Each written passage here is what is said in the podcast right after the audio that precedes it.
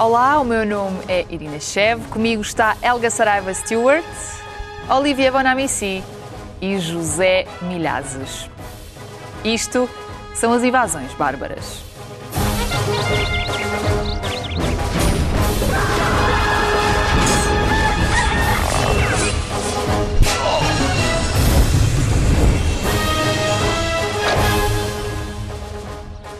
Sejam bem-vindos ao 12 episódio da segunda temporada do Invasões Bárbaras, que agora também está em podcast.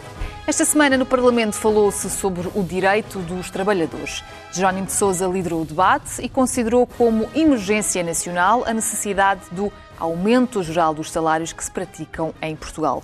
Pediu também a valorização das carreiras e das profissões e, entre outras coisas, reivindicou a redução do horário de trabalho para as 35 horas semanais. Zé, estas exigências são execuíveis, tendo em conta a realidade portuguesa? Bem, tendo em conta a realidade europeia, são. Porque há países que já conseguiram esses objetivos. E se esses países conseguiram esses objetivos, nós também podemos conseguir. É uma questão de nós nos organizarmos. Por exemplo, eu acho que para isso iria contribuir muito a redução da carga fiscal sobre não só sobre os empresários, mas também sobre os trabalhadores. Eu acho que nós pagamos muitos impostos e pouco recebemos do Estado em troca. Acho que em Portugal uh, se deveria uh, uh, prestar mais atenção à organização e à forma de como as pessoas trabalham. Acho que se devia trabalhar mais por objetivos do que estar sentado oito horas ou sete preso a uma cadeira ou a um local de trabalho. e acho que se devem incentivar efetivamente a, a meritocracia ou seja, pagar melhor àqueles que melhor trabalham. Eu penso que isto aqui é fundamental e acho que, se for realizado em Portugal, nós poderemos e deveremos ter salários, uh, pelo menos, semelhantes a alguns países europeus. Seria muito bom, por exemplo, em relação à Espanha, que é a nossa vizinha. Helga, tu foste comparar as horas que os portugueses trabalham com os restantes povos europeus. A que conclusões é que chegaste? Olha, eh, eh, eu achei muito interessante olhar para o mapa um, quando se determina um, as diferenças entre os vários países uh, em relação ao número de horas trabalhadas por semana. Uh, Portugal está numa posição muito interessante. É, é um mapa de cores, onde há uhum. certos países que são tipicamente trabalham mais e Portugal está entre eles, um, e, e, entre outros também a República Checa, Polónia, Malta, Áustria, Grécia, Sérvia e Turquia. É só Malta que trabalha muitas horas. Isto, isto é Malta que trabalha muitas, uhum. muitas horas. Uh, só para ver, a média de Portugal é 41,7 horas por semana. Uh, o Reino Unido, por exemplo, está em 42,5, trabalhamos lá mais, mais horas, uh, absolutamente. Mas depois olhamos para países como Dinamarca, e Noruega trabalham 38 horas. São alguns dos países que trabalham menos horas uh, por semana. O Zé mencionou algo muito interessante e estava a falar de meritocracia, uh, entre outras coisas. Um, há uma, quando eu olho para o mapa, há uma, há uma, há uma questão que eu vejo uh, que é muito interessante, que é, que é o facto de que esta realidade é muito mais complexa do que aquilo que nós podemos ver. E que uma questão, especialmente relacionada com os salários e os salários que se pagam aqui em Portugal, um, é que é uma da produtividade. Produtividade. Olivier, o que é que tu tens a dizer, tendo em conta a tua experiência cá, sobre os portugueses enquanto trabalhadores? Bem, o, que é que, o que é que me surpreendeu quando cheguei aqui é que eu tinha uma ideia, eh, lá está, a França é um país latino, mas não um país do sul da Europa. A ideia da, da, da França, dos franceses em geral, considerar às vezes, não é, que os países do sul trabalham muito menos. Eu verifiquei exatamente o contrário, eu. O que me espanta aqui é a quantidade de horas que as pessoas trabalham. Mas fico abismado. E há dois fenómenos com, quem, com os quais fico abismado. Primeiro, o duplo emprego. Uhum. Não conheço em França, não conhece isto, não conheci isto em França. Pessoa que tem dois trabalhos. Tu é... conheces muita gente cá que tem dois empregos. Uma loucura. Uh, vi um, um, um, número do, INE, do INE, do Instituto Nacional de Estatística, mais de 300 mil portugueses. Duplo emprego. Mas não é por opção. Não é porque é óbvio é por uma questão de dinheiro. E depois o segundo ponto que me espantou aqui é as férias. Conheço tanta gente que nunca tira férias e que eu trabalho. Por duas várias razões. Primeiro, a questão dos recibos verdes, não é? Portanto, recibos verdes, eh, não estás, não podes tirar férias. Eh, ou não, não, não ganhas. Trabalhar? Mas há um outro caso mais inacreditável. São todos os serviços. Na minha rua, conheço pessoas que trabalham nos restaurantes, recebem uh, pronto, dinheiro mão a mão, nunca tiram férias. E, mais surpreendente ainda em Portugal, são os donos, os empresários dos serviços, por exemplo, mercearias, cafés, muitas vezes são os donos da própria que trabalham e não tiram férias. E não sei como é que eles fazem. Até do ponto de vista da. Eles não têm hipótese, eles não fazem isso mais ou menos por gosto, não é? É que é a única hipótese de se sustentar. Portanto, voltando à questão inicial, os portugueses, eu não falo aqui da produtividade, eu acho que é um dos povos que trabalham mais, e os números, como diz a Helga, e a, e a verdade, os mostram que é claramente verdade. Zé, portanto, os portugueses, os portugueses são dos povos que mais trabalham, como disse o Olivier e também a Helga, acho que lá está, os números falam por si. Tu queres falar sobre o porquê destes trabalhadores tão convictos continuarem a emigrar? Exatamente. É precisamente por isso que o Olivier disse? Uh, São estas as razões? Claro. nós vamos ver que uma grande parte dos imigrantes, ou melhor, a maior parte dos imigrantes portugueses vai embora daqui para ganhar melhor. E não é difícil. Portanto, imigram para trabalhar menos horas e ganhar mais. E, e, exatamente. Ou pelo menos para ganhar muito mais pelas mesmas horas que ganham aqui. Sei lá, condutores de caminhões, muitas profissões. Claro que há outros que têm que emigrar porque não podem crescer aqui em Portugal. Isso é principalmente visível no campo científico, em que não há, pronto, não há possibilidade deles aqui uh, uh, atingirem os objetivos que querem e então vão para centros científicos ou para países uhum. mais desenvolvidos. Agora, a grande maioria, claro, porque eles vão para a França, os mesmos construtores civis, o pessoal da construção civil, vai para a França ganhar quatro ou cinco vezes mais do que ganha em Portugal fazendo exatamente o mesmo trabalho que fazem em Portugal. E, como nós sabemos, em geral, os nossos imigrantes estão muito bem cotados uh, em numerosas profissões.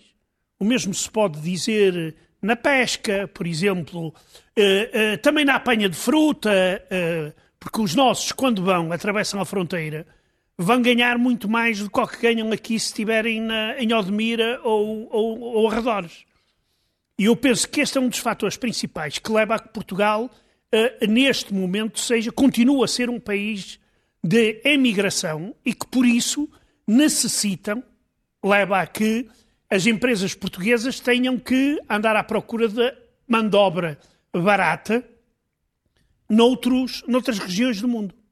Helga, olha, agarrando um pouco naquilo que tu disseste uh, na tua intervenção anterior, a produtividade está ligada com os salários ou não? Como é que, como é que isso funciona? Eu acredito que sim. E, e, e é bom saber, aliás, eh, Zé, só que a pegar no ponto que estavas a fazer, que nós não exportamos somente uh, portugueses qualificados em apanhar fruta, mas também cientistas, escritores, artistas, engenheiros.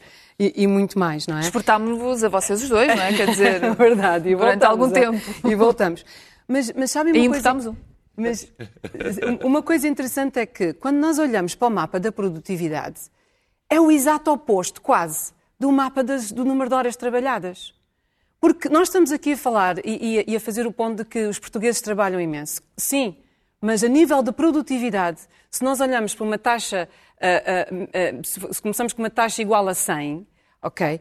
Portugal, de, a nível de produtividade, tem uma taxa de 77. 77. O Reino Unido. Isso é mau? É, um... é, é, muito, muito, muito, muito baixo. Muito é, baixo? 77? É muito, 77 é uma das mais baixas na Europa. Okay. Um, é, é, é, uma das mais baixas. Aqueles países que mencionei há pouco um, são mais ou menos esses países que estão nesse nível também, que é engraçado. O, Aquela, Áustria... Uh, República Checa, okay. Polónia...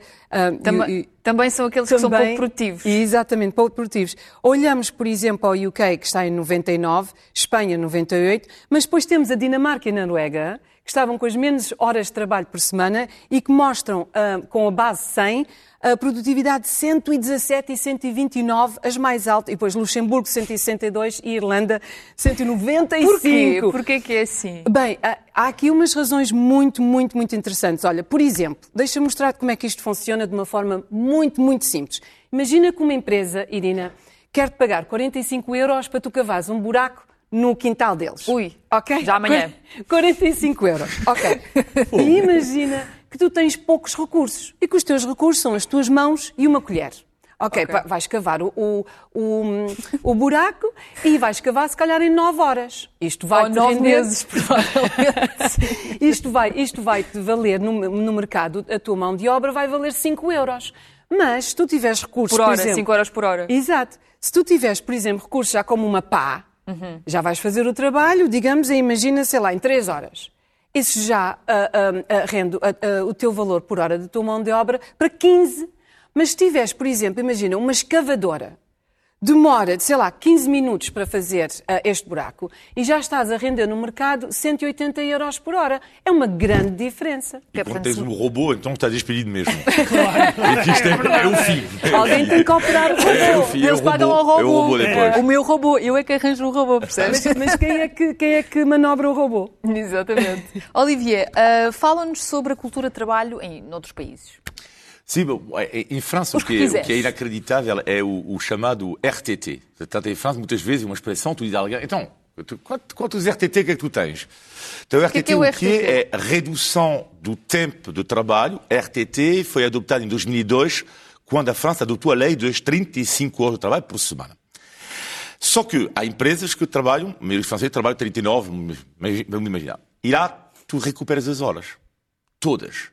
E é uma loucura. aquelas 4 horas a mais. É, é uma loucura. Resultado. Até. Uh, falei do com a minha irmã, falei com um amigo, perguntei quantos dias de férias tu tens por ano. Então é assim: a média neste momento em França anda à volta de 35. É mais de dois meses de férias. É uma loucura. Isso explica muita coisa, não é? Não, mas é que é uma loucura. Uh, imagina o, o, teu, o teu equivalente à televisão francesa, vamos chamar Irene, não vamos imaginar, Irene na TF1, que seria o equivalente da Irene na SIC. Irene na TF1 tem uh, tu, dois meses e meio, dois meses, dois meses e meio de férias por ano. É inacreditável. Ah, esta ideia, na base, era para fazer uh, baixar o desemprego. Bom, não resultou. Zero. Não resultou nada, foi um fracasso. Esta medida no que diz respeito à lucro, mas esta medida é boa, boa por duas coisas. O bem-estar das pessoas, estão super contentes. Qualidade de vida. Qualidade de claro. vida, incrível. E sobretudo um outro ponto. É que deu um, um pulso gigante à indústria do lazer em França. Uhum. É por isso que há muitos franceses que vão passar três dias em Portugal. Tiram segunda-feira, para eles é um RTT. Portanto, ainda só do 32. Ou, ou, ou, estão a perceber que está este sistema que existe. Né? Acho que especialistas dizem que o futuro até pode ser um pouco por aí, Sim, que é menos horas de trabalho, mais tempo de lazer, mais economia a mexer. Zé, mas tu dizes que trabalha-se muito onde se paga pouco. Explica lá essa teoria melhor. Trabalha-se muito onde se paga pouco? É, é simples. É, é, tal eh, as contas que, que a Helga fez. Tu estás a trabalhar uh, X horas mas estás a receber uma miséria. Uhum. Quer dizer, não compensa trabalhar muito, tu mataste. Porque se tu, a, a, não ser que tu tenhas metas de produtividade e tenhas o capataz atrás, a, a, como acontece muitas vezes. Mas, mas, geralmente nos países onde se trabalha muitas horas, tendo em conta o salário que lá tens, por exemplo, o caso de Portugal, as pessoas ganham muito pouco para aquilo que trabalham. E depois, volto a, volto a frisar, é que eh, tu não recebes todo aquele dinheiro que o patrão te paga. Tu ficas sem metade, praticamente. Em, impostos, em impostos e etc. Hum. Ou, ou, seja, tu trazes para casa, mesmo que, que, que tenhas um bom emprego, tu pronto, se és casada, o teu marido tem que trabalhar para vocês conseguirem uh, comprar uma, um apartamento a, a, crédito ou um automóvel, etc, etc. E mas, isso, sim, sim. Não, não, não, eh, não. mas o, o, que é surpreendente até em Portugal é que tu estás a falar do, do bom emprego. Mas o que é incrível é que muitas vezes, na cabeça das pessoas, o bom emprego. Vamos dar um exemplo uh, concreto, no caso do jornalista. Tu dizes a uma pessoa, uh, olha, uh, ele, ele, é jornalista. Ah, que bom emprego. Já foi. Só que, sim, não, mas isto é. a questão, mas a questão é que o que grande é comum em tema. Portugal é que os chamados alegadamente bons empregos, depois tu vais ver alguns jornalistas que deviam fazer só isso como trabalho. É, toda a gente devia ter um trabalho Sim. para descansar. Não, depois vão à noite servir uns copos, mas não é para o prazer, estão estourados. Como qualquer pessoa que eu trabalho, não é? E depois não, que é para, lá está, conseguir acabar o mês.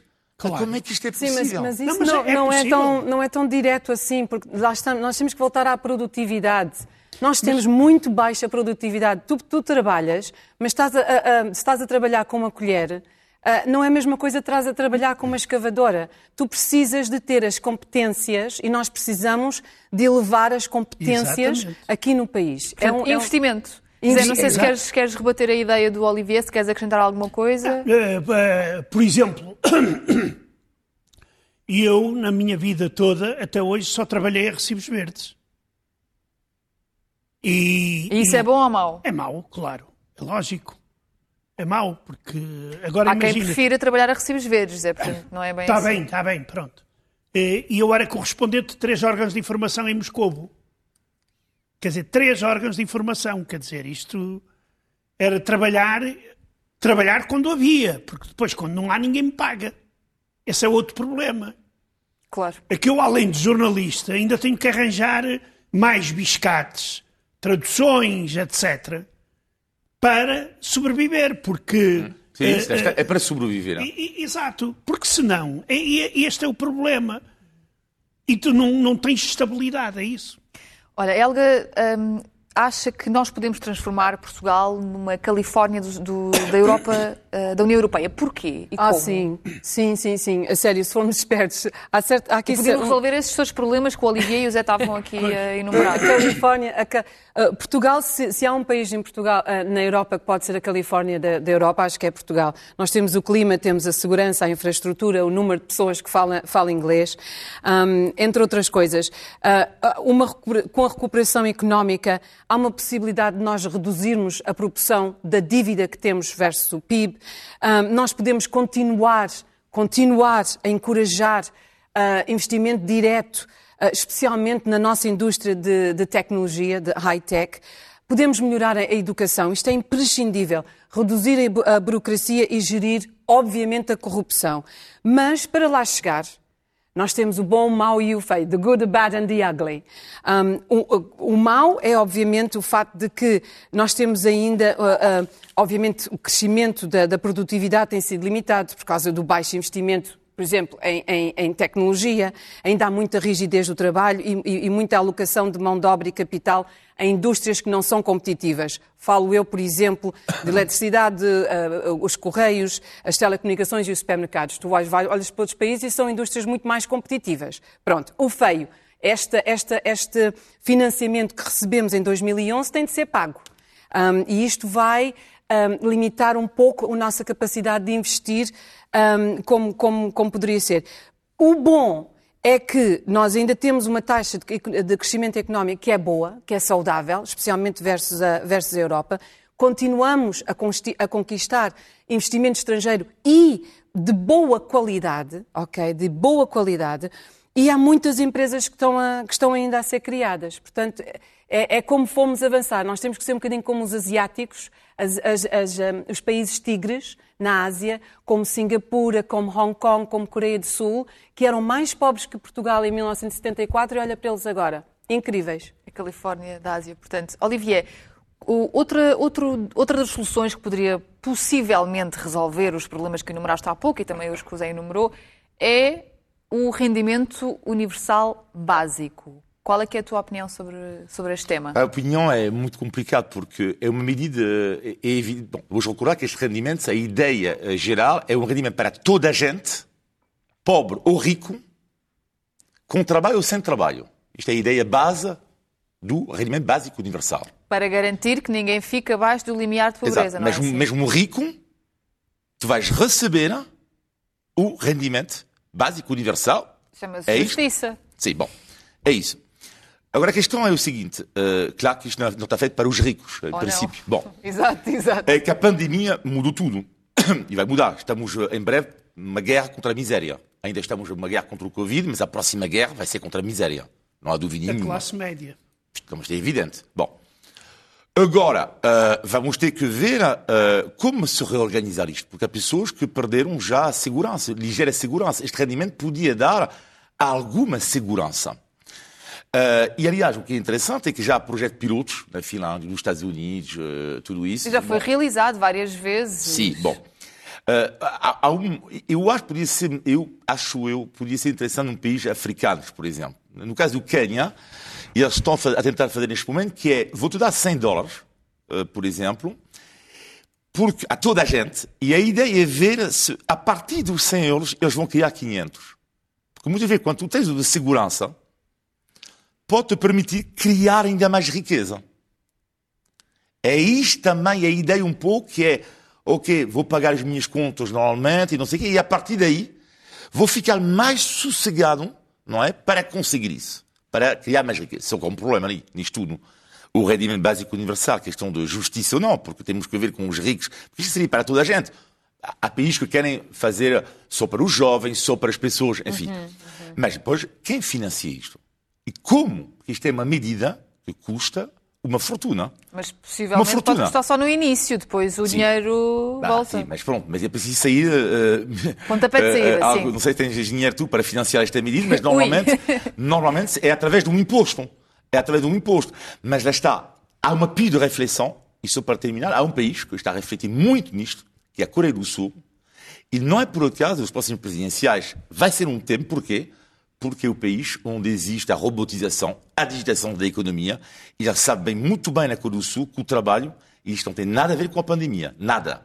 É com com a inteligência artificial nunca será como antes.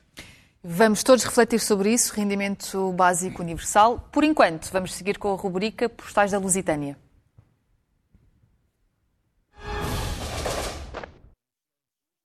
Vídeo de Leonardo Ferreira. Olá, caras invasoras bárbaras e caros invasores bárbaros. Antes de mais, agradecer o vosso programa e a diversidade que imprimem nele, não só ao nível das vossas origens, mas também em relação aos assuntos que discutem.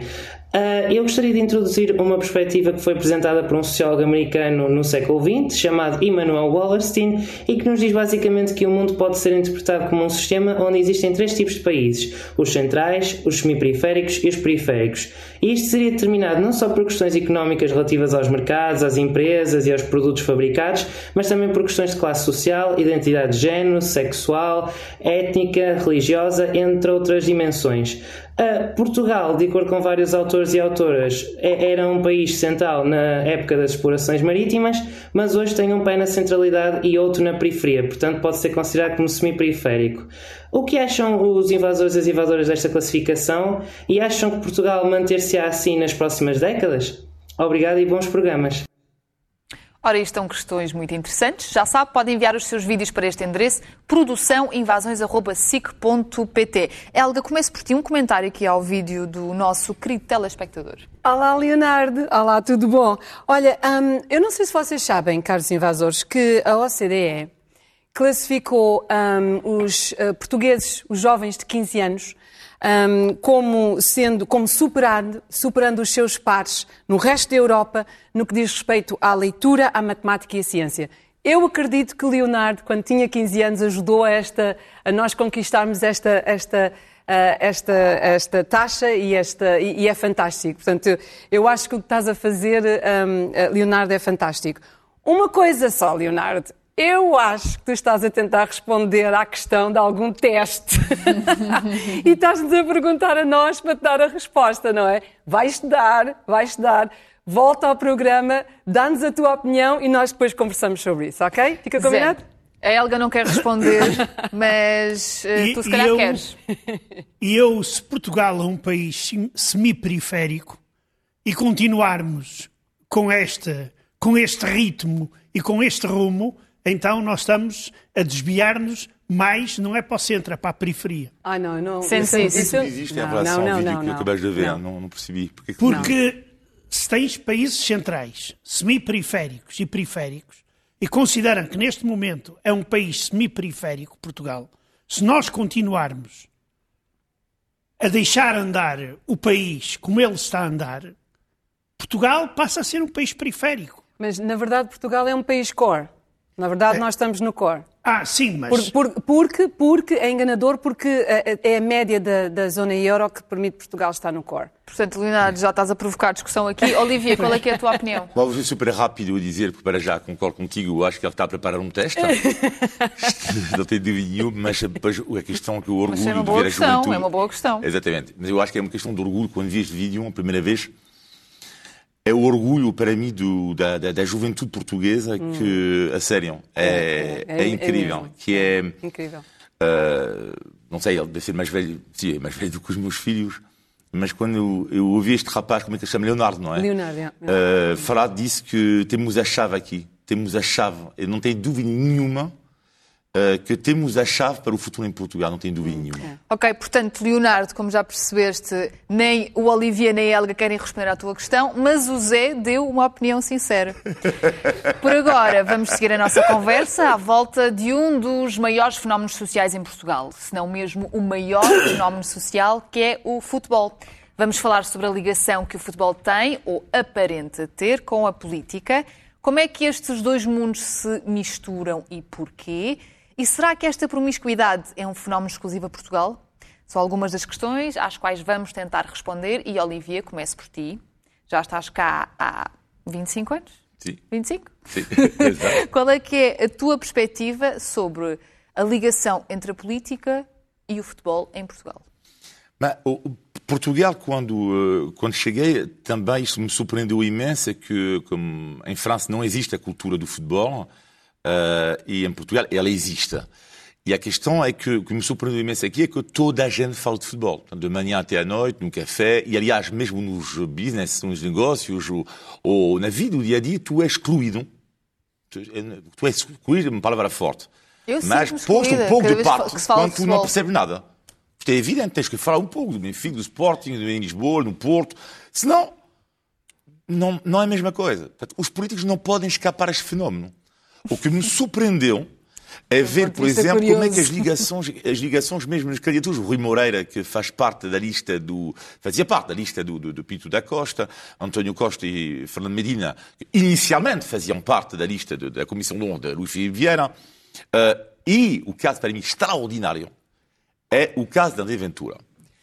Porque, mas se fosse outra pessoa era igual, não é? Não, não é a questão do, do, do não Sim, é a não é pessoa por de ser o André Ventura, é igual. por ser um político. É, ele é deputado na altura e trabalha no Correio da Manhã TV para comentar o futebol. E lá pensa assim, Isso choca-te, deixa-te espantado. Ah, não, não, estou a falar de, de- em relação à minha, à minha educação Exato, em si, não é? exato, Portanto, claro. cada povo tem a sua mentalidade. E aqui quase ninguém ficou chocado. Uh, Mas disse, para "Ok, ti oh, é foi- deputado e fala do futebol na boa. Uh, mas depois percebi que, afinal, da mesma forma que ninguém está chocado que em Portugal os políticos comentam a atualidade política. Algo que eu nunca vi na nenhum. meu. Eu nunca vi. Nunca vi. É Na SIC, é Ana Gomes e, Fernando eh, e Francisco Louçã, eles políticos que comentam a política. É comentar de dentro para dentro. É, é- é- não, mas é, é uma mentalidade. Eu acho que é uma especificidade portuguesa. Portanto, a partir do momento os, que os políticos comentam tudo, automaticamente tem que comentar o futebol também. Ora, Zé, então, eh, o- um dos pontos que vamos abordar aqui é eh, o futebol e a corrupção política e essas misturas todas. Tu dizes que os políticos não se, não se querem ver livre desta questão, desta ligação que existe, também porque eles têm medo de perder votos. Claro. Explica lá essa teoria melhor, por favor. Claro. E uma prova. Peço desculpa. Uma prova evidente disso foi a figura brilhante que fez o, o presidente do Benfica, o Sr. Vieira, no Parlamento Português. Está claríssimo que ele humilhou completamente os deputados, os representantes da nação. Não foi só ele, mas foram também os outros que vieram sobre o novo banco, que é uma vergonha. Mas o Luís Vieira dizer que eu estou aqui porque sou presidente do Benfica. Portanto, dizer- ele usa essa cartada, é isso? Claro que usa- isto é descarado. Mas depois, eh, o caso da- da- da- das manifestações eh, do Sporting, por exemplo, que ao que parece se estão a refletir agora nos números de Covid. Ninguém tem a coragem de travar ou de tomar medidas para impedir coisas daquelas, porque tem medo de perder votos. E isto é com os grandes clubes que eles se metem, não é com o Varzim. Porque o Varzim não interessa ao menino Jesus, só se for ao Presidente da Câmara da, da Povo de Varzim. E a ti? E a mim, claro. Olha, vamos, vamos só passar aqui a palavra à nossa Helga também para saber ah, a tua opinião sobre o futebol e a política. Olha, é, ai, esta, esta é difícil porque ah, ah, elas nunca deviam, na verdade, estar entrelaçadas, na minha opinião. Ah, e isto é uma conclusão difícil de chegar. Hum, porque o futebol, em primeiro lugar, é, um, é o jogo do povo. Em primeiro lugar. Mas nós olhamos para duas situações extremas, como por exemplo, vocês lembram-se em, em 1990, lembram-se de Zvonimir Boban no jogo com Dynamo um, Zagreb e Red Star uh, Belgrade. Ele chutou um policial, isto quando havia ainda muitas tensões na, na Jugoslávia, entre os sérvios e, e os croatas. E ele chutou um policial que supostamente maltratou um croata. E aquilo diz-se, diz-se que foi o catalista político que depois, porque meses depois, hum, estavam, em, estavam em guerra civil pela independência da Jugoslávia, é? que depois tornou-se, obviamente, Bósnia e, e- e Sérvia. Isto é um extremo. Isto é um extremo. Mas depois vemos o, Re- o Reino Unido, por exemplo, e o Marcus Rashford, que hum, pôs tanta pressão em Bojo hum, durante Boris a Johnson, do Boris Johnson, peço perdão, durante a pandemia, que ele conseguiu hum, trazer refeições a crianças muito desfavorecidas, que estavam mesmo à beira da fome, e apoiar as crianças e pôs pressão até Boris Johnson a ceder os vouchers para as crianças mais pobres para as im- alimentar. Foi até mais longe e conseguiu dar-lhes a refeições até depois das horas da escola. Hum, ok, O que é que estamos a, estamos a falar de precedentes, não é? Estamos a falar de precedentes onde, basicamente, qualquer pessoa com título de celebridade pode, obviamente, influenciar, e isto aqui estamos a só falar do caso de futebol, porque vai muito para além do futebol, obviamente, mas qualquer celebridade pode usar o seu poder para aplicar pressão para obter resultados através do governo sem passar pelos canais, digamos, formais, não é? Imagina se, ao contrário, começarem a ver hum, a políticos que começam a usar e, e a, e a pagar a celebridades que é para eh, correrem as campanhas por eles. é? Imagina o, que- o- o branquamento de capital que não há por aí.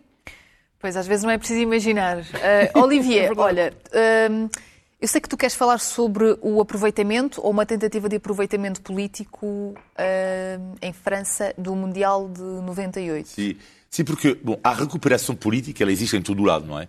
Ah, Estranhamente, eh, voltando a Portugal, a recuperação não há assim tanto.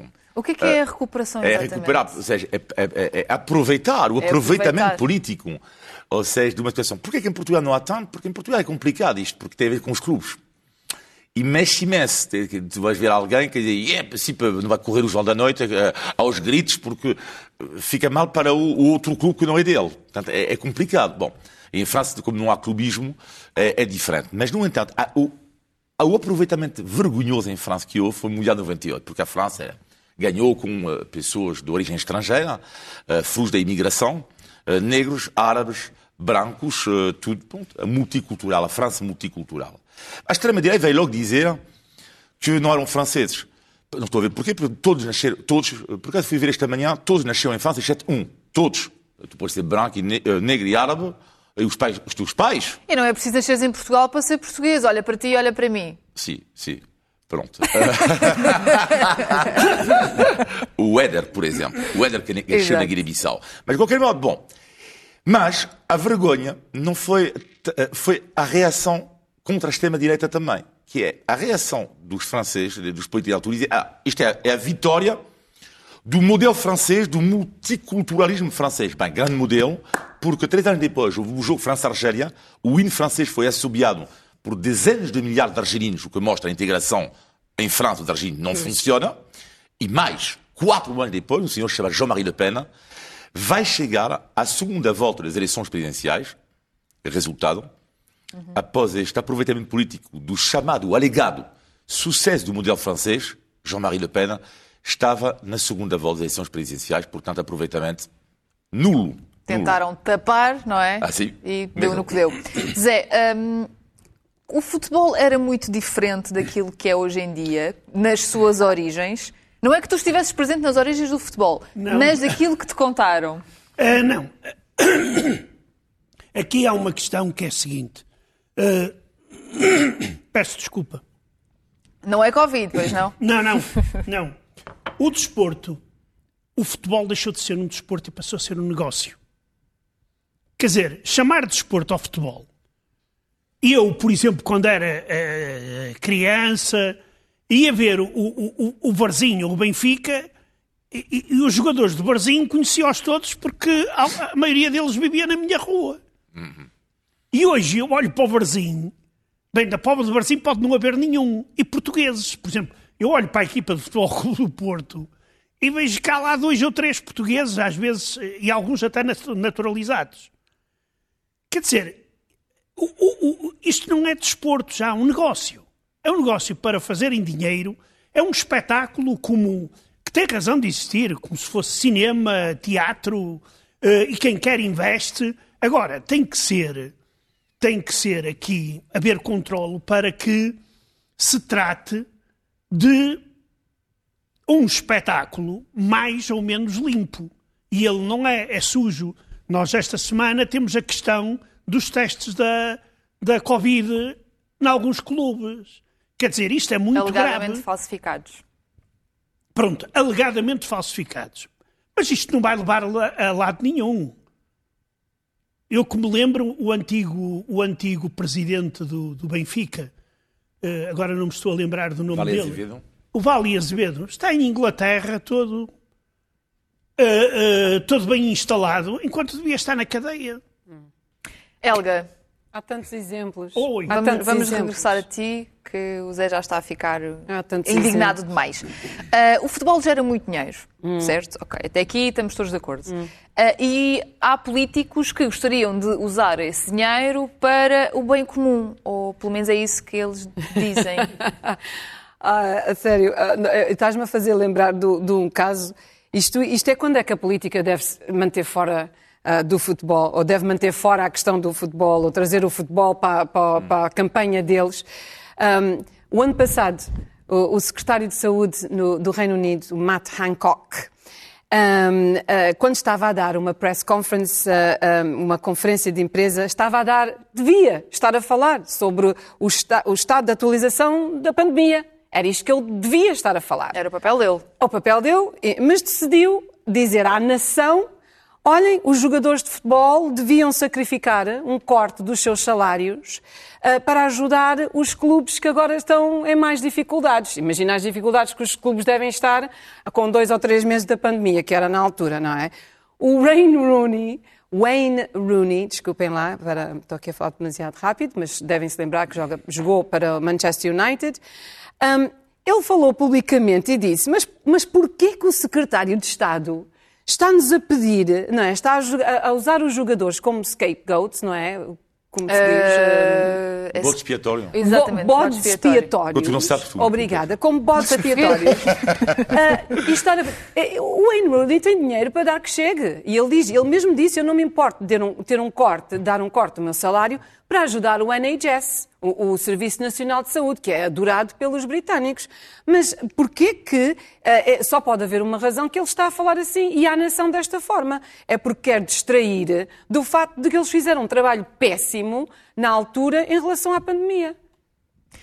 Por falar em distrações ou na falta delas, o que é que a extrema-direita e o futebol têm em comum? Ou pelo menos quais são as ligações? Ah, sim, mas isto é, é- é uma ligação cada vez mais forte. Ou seja, a extrema-direita está a invadir as bancadas do Estado dos clubes europeus. Uh, a extrema-esquerda também tem, tem poder. Uh, mas neste momento, neste preciso momento, é mais a extrema-direita. No passado, bom, já houve, a extrema-esquerda também estava forte. Bom, bah, tem várias explicações. Primeiro, porque a extrema-direita na Europa é mais forte que a extrema-esquerda. Isto é um facto. Bom. E outra questão que dizia um filme do Ken Loach, que dizia podemos mudar de trabalho, podemos mudar de mulher, mas não podemos mudar do clube. Ora, o clube, mas é verdade, por acaso é verdade, eu mudei de tudo, não, não, não é verdade. mas, uh, o, o, o, e tu nunca podes mudar do clube. E é isso que faz a especificidade do futebol, que é, o futebol tem a ver com uma identidade. E num mundo cada vez mais globalizado, ligamos cada vez mais a esta identidade. E, uh, uh, e, e lá está. A extrema-direita liga muito, mas muito, a este processo de, de identidade. Identidade ela pode ser territorial de, de, da tua cidade, da tua região, não é? E depois é preciso não esquecer também que é o movimento radical, portanto, de, de muitas vezes no movimento da extrema-direita, eu, eu, tive um conhecido que eu conheci que era hooligan e da extrema-direita, há 15, 20 anos, e falei com ele. Hooligan. E hooligan e da extrema-direita. E falei com ele. E, e, ele diz uma coisa que eu lembro muito bem de falar com ele, que é, uh, uh, você não pode esquecer que apesar de tudo que fazem os hooligans, atrocidades, mas entre eles eles têm uma solidariedade muito forte. Mas muito forte. E é algo que tu revês na extrema-direita. Dos partidos extremistas, muito. Portanto, mais radical é que tu és, às vezes tem a sensação, lá está, de te ficar ainda mais ligado às pessoas que controlam. E depois, Quase família. Sim. E depois é o reconhecimento social é um pouco as pessoas que se radicalizam nos estádios, afinal, tu vais cantar o teu ódio. Por exemplo, imagina o teu ódio, algo que seria impensável na rua. Há, há, há canções nos estádios de futebol que nós ouvimos que, que na rua era impensável. Ora, no estádio é um pequeno microcosmo onde tu estás ali, tens um, um pequeno sentimento de liberdade e de impunidade. É um universo à parte. Zé, e nem de propósito, um, qual é a tua opinião sobre o uso do futebol para fins patrióticos? É, por exemplo, o Olivier já deu um caso de, de, de França, de, de, propaganda política. Nós tivemos o, o Mundial da Rússia, que foi utilizado até à exaustão por Vladimir Putin para mostrar o poder o poder de organização da Rússia, uh, e isso é muitas vezes uh, aproveitado pelos políticos, uh, por exemplo, quando as seleções nacionais ganham, vocês veem logo que todos os políticos vão beijar a mão, ou vão condecorar os jogadores de futebol, etc, etc, etc. ou seja,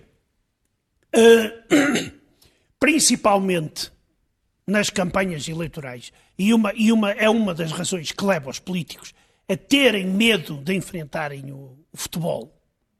Ou melhor, enfrentarem os crimes que se cometem dentro do futebol. Que os leva também a fazer do futebol uma espécie de bandeira nacional. Hum. Nós ganhamos o campeonato da Europa, passamos a ser os maiores. É uma anestesia. É o ópio do povo. Antes era a religião que era o ópio do povo, mas hoje parece que é o futebol que é o ópio mas do na, povo. Mas às vezes costumo dizer que na, na, ausência do pão, os políticos dão-nos Sim, um jogos. circo. O circo, sim. Não? É verdade, os romanos, e... os romanos já faziam Os gladiators, não é? É, é verdade. Pois, administração. Helga, hum. os, o governo britânico, do que eu percebi, está a tentar limpar um bocadinho a imagem da corrupção na política. É assim? Olha, o, o Zé disse-o e disse-o extremamente bem. O futebol é um negócio. É um negócio. E, e por ser um negócio, está repleto de corrupção. E corrupção que vem do, do mais alto, do, do topo. Uh, vê o caso da, do presidente da FIFA, uh, o, o Sepp Blatter, ao, ao chair, o responsável pelas bids, uh, o Michel Platini. Tu olhas, por exemplo, olhas para todo o lado, mas olha, por exemplo, para as transferências de jogadores e os negócios que se passam debaixo da mesa por causa das transferências dos jogadores. E é, é, é, é fascinante. É fascinante como, como se vê, como, como uh, uh, permitem isso acontecer. O que é que acontece? Tudo isto, toda esta corrupção, custa imenso dinheiro a quem? Ao, aos, aos fãs. São os fãs que estão a perder imenso, imenso dinheiro. Vê-se a questão da Superliga, a ideia foi completamente esmagada. Porquê? Porque os fãs interviram e disseram: não, esperem lá, e, e, e, aconteceu agora, mesmo agora há pouco tempo, um, um, um, fato marcante, agora no Reino Unido, que eu gostei muito de ver.